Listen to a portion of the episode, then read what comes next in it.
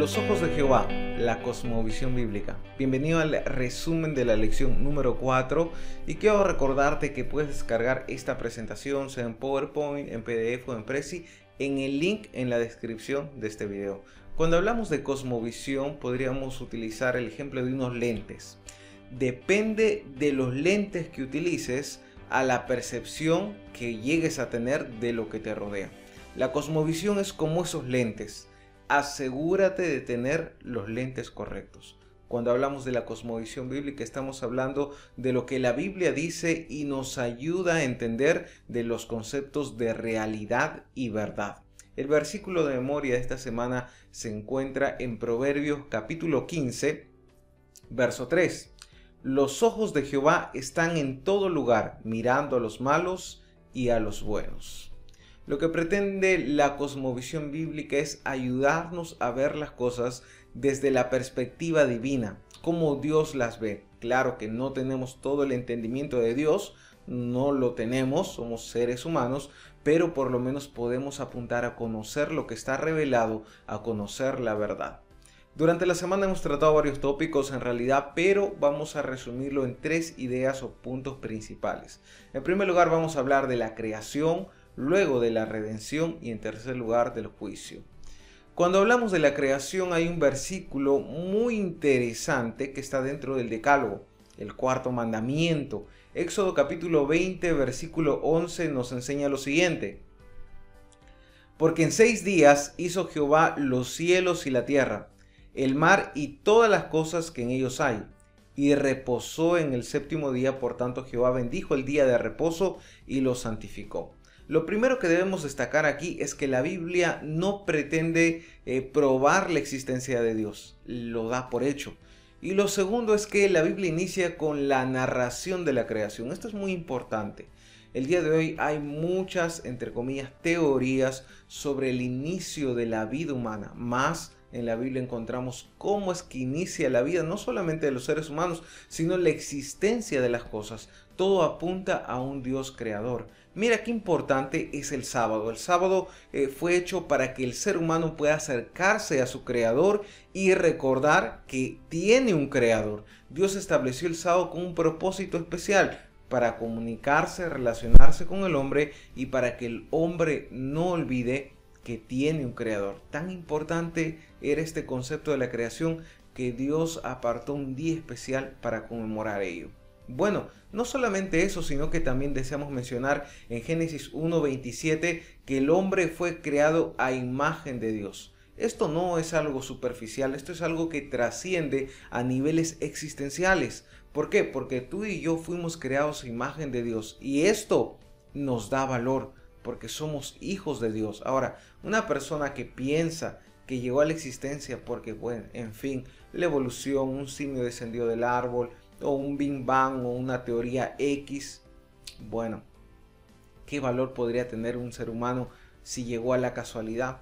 ¿O qué valor podría tener un ser humano si ni siquiera puede probar o de alguna manera tener algún concepto de origen que le dé eh, valor al ser humano como lo da la creación. Por eso hay muchas personas en este mundo que no se valoran porque aún no entienden que ellos son creados a imagen y semejanza de Dios, que delante de Dios son amados, son queridos. Y esto es algo que nos ayuda a enfrentar los desafíos y problemas que tenemos a diario. Tenemos un Dios creador. Ahora, más interesante aún, en Isaías capítulo 43, versículo 1 menciona la palabra de Dios eh, al Señor hablando, diciendo, el creador tuyo, oh Jacob, formador tuyo, oh Israel, no temas porque yo te redimí, te puse nombre, mío eres tú, qué lindo. Nosotros le pertenecemos a Dios porque Él nos creó y también porque Él murió por nosotros. Bueno, ya estamos hablando del segundo tema que es la redención. Segundo tema, redención. En primer lugar tenemos que entender el contexto de la redención. ¿Por qué se da la redención? Efesios capítulo 6, versículo 12 nos dice lo siguiente. Porque nuestra lucha no es contra carne y, y sangre, no contra sangre y carne, sino contra principados, contra potestades, contra los poderes de este mundo de tinieblas. La Biblia nos presenta un cuadro al cual nosotros llamamos la gran controversia, el gran conflicto entre el bien y el mal, ¿verdad? hay una batalla entre el bien y el mal desarrollándose. Llegará a, a su final Sí, pero en este momento estamos en medio de una batalla, de una guerra. Como dice el texto, no es una guerra contra carne y sangre, contra alguna persona, sino contra las potestades del mal. El mundo el día de hoy, cuando habla del mal, cuando habla del bien, algunos niegan la existencia del mal, niegan la existencia de Satanás. Hay otros que dicen que el mal es necesario para equilibrar las cosas diferentes cosmovisiones, más la cosmovisión bíblica nos dice que hay una batalla entre el bien y el mal que va a tener repercusión en la eternidad, o bien para salvación, o bien para, o mal, ¿no? Para perdición. Bueno, ¿qué más podemos decir? En medio de la redención tenemos que entender cómo es que llegamos a ser salvos. En Romanos capítulo 3, versículo 24 leemos, siendo justificados gratuitamente por su gracia, mediante la redención que es en Jesucristo. Usted puede averiguar cómo es que las personas logran la salvación en otras religiones y se va a dar cuenta que la única religión en la cual Dios es el redentor es el cristianismo. En las otras religiones el ser humano tiene que hacer algo, tienes que hacer algo, alguna obra, alcanzar algo. En otras palabras, tú te redimes.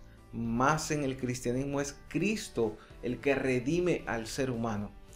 Tenemos que tener claro cómo es que se alcanza la salvación. Y la salvación es por gracia, se alcanza mediante la fe por los méritos que Cristo hizo en la cruz del Calvario. Pero no es que llega hasta ahí el, tema de la redención, sino que también hay un elemento importante en la vida del creyente. En 1 Corintios capítulo 6 versículo 11 nos dice, ya habéis sido lavados ya habéis sido santificados, ya habéis sido justificados en el nombre del Señor Jesús y por el Espíritu de nuestro Dios. En otras palabras, una persona que ha sido perdonada, una persona que se ha encontrado con Cristo, su vida no queda igual. Es aquí donde estudiamos o entendemos el término de santificación, que quiere decir apartado, separado. Una vez tú te encuentras con Cristo, eres separado de este mundo, no de manera física, Jesús lo dijo, ¿no? Ustedes no son del mundo, pero están aquí. Y yo deseo que el Padre los proteja del todo mal. Estamos en este mundo, pero cuando entregamos nuestra vida a Cristo y vamos en pos de Él, nuestras palabras cambian, nuestro comportamiento cambia y nuestro carácter, sobre todo nuestro carácter, va a tener que cambiar porque estamos siguiendo a Cristo y estamos siendo transformados a su imagen.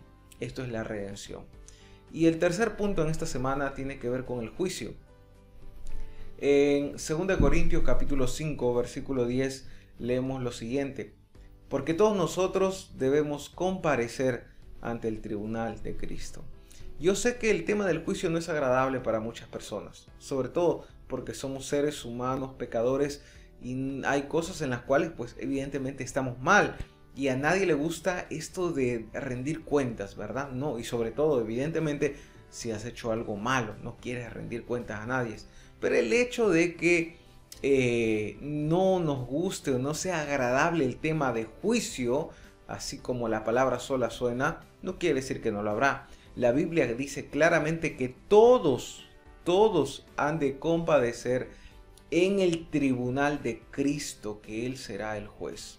Pero el juicio, entendiéndolo en la Biblia, no es una mala noticia, sino es una buena nueva. Ahora, para entender el juicio debemos aceptar la validez de la ley. Por lo tanto, y podemos decir lo siguiente, ¿no?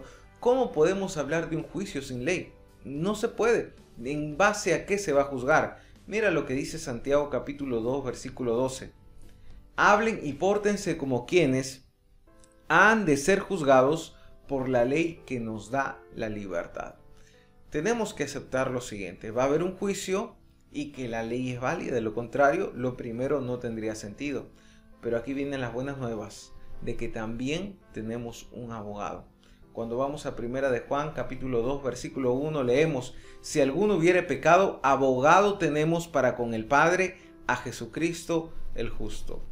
Así que el juicio es una buena nueva, ¿Por qué? Porque tenemos un abogado. Y es una buena nueva también, porque el juicio podrá fin, se acabará el pecado y todas sus consecuencias, muerte, dolor, sufrimiento, virus, todo lo malo acabará y el ser humano llegará a cumplir el propósito de Dios, ¿no? Todo volverá a ser como en un principio, Dios cerca de su creación, Dios cerca de nosotros.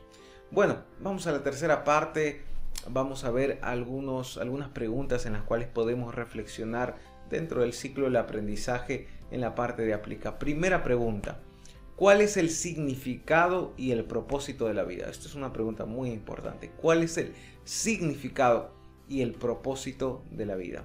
Otra pregunta también bastante interesante es cómo podemos construir un puente de entendimiento con personas que tienen una cosmovisión no bíblica. ¿Cómo es que podemos llegar a tener una cercanía con aquellas personas que no tienen una cosmovisión como la nuestra? Aquí hay un desafío. Eh, puedes compartir la respuesta en tu unidad de escuela sabática. Y una última pregunta. Es corta la pregunta, pero vaya qué pregunta, ¿no? ¿Quién es Jesús para ti?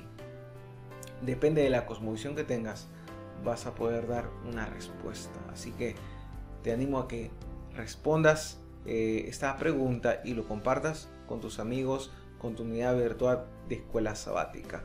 Finalmente vamos a la parte del CREA, desafíos. Número uno, ora todos los días, busca la presencia de Dios en tu vida. No hay manera, no hay, alguien una vez dijo lo siguiente, no existe atajo para la madurez espiritual. La madurez espiritual se logra confiando, acercando, teniendo un contacto personal diario con el Señor. En segundo lugar, estudia la Biblia. Recuerda, la cosmovisión bíblica se basa en lo que se haya escrito en la palabra de Dios. Así que la única manera de tener la cosmovisión correcta es ir a la Biblia. Y si vamos a la Biblia es para estudiarla y para dejarnos guiar por nuestro Señor Jesús. Bueno, y finalmente el mejor sermón es una vida transformada por Cristo prediquemos. Recuerda, muchas personas tal vez no querrán escuchar tus argumentos y mis argumentos, pero lo que es innegable es que una vida transformada atrae mucho. Así que dejemos que el Señor pueda guiar nuestro corazón y que podamos ser esas cartas abiertas y predicar a los demás de Jesús. Que Dios te bendiga que el Señor nos acompañe, que tengamos un feliz sábado y que esta lección pueda ser poderosamente abrazada en nuestro corazón. Que el Señor te bendiga.